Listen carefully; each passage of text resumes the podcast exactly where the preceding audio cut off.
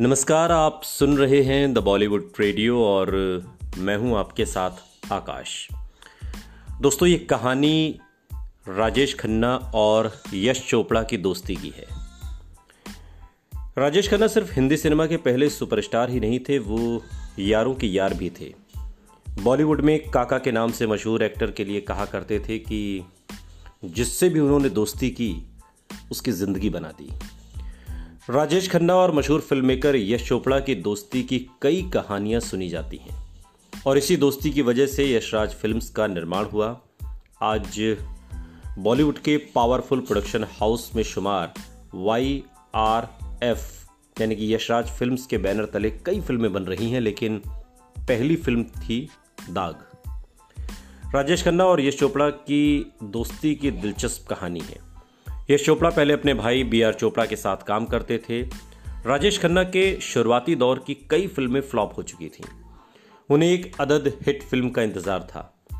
और ऐसे में यश चोपड़ा ने उनके साथ फ़िल्म इत्तेफाक बनाई, जिसे राजेश खन्ना की पहली हिट फ़िल्म माना जाता है। कहते हैं कि यश चोपड़ा ने सिर्फ़ 28 दिनों में इस फ़िल्म को बना डाला था।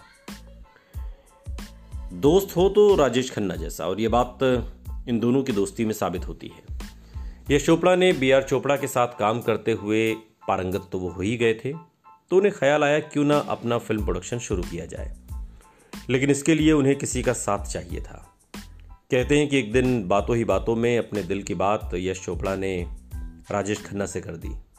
बस, फिर क्या था? राजेश खन्ना ने कहा कि किस बात की देर है? दोनों ने मिलकर यश चोपड़ा यानी कि यश राज फिल्म्स की नींव रख दी। राज यानी कि राजेश खन्ना। मशहूर लेखक गुलशन नंदा की कहानी पर फ़िल्म बनी दाग, और दाग फ़िल्म से यश चोपड़ा और उनके प्रोडक्शन हाउस की शुरुआत हुई। इस फ़िल्म में राजेश खन्ना के साथ शर्मिला टैगोर और राखी भी थी। राजेश खन्ना और शर्मिला टैगोर की जोड़ी उन दिनों सुपरहिट जा रही थी, जबकि राखी नई नई फ़िल्म इंडस्ट्री में आई थी। यशराज फिल्म्स के बैनर तले पहली फ़िल्म बनी दाग को पोएम ऑफ़ लव का नाम दिया गया था।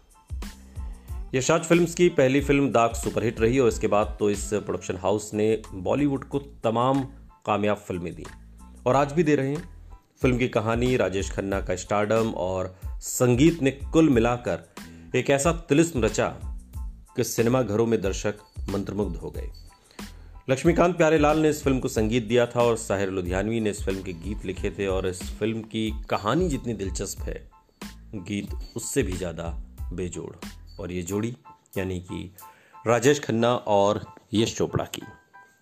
इसने कमाल कर दिया। ये दोस्ती का किस्सा था। सुनते रहिए द बॉलीवुड रेडियो, सुनता है सारा इंडिया।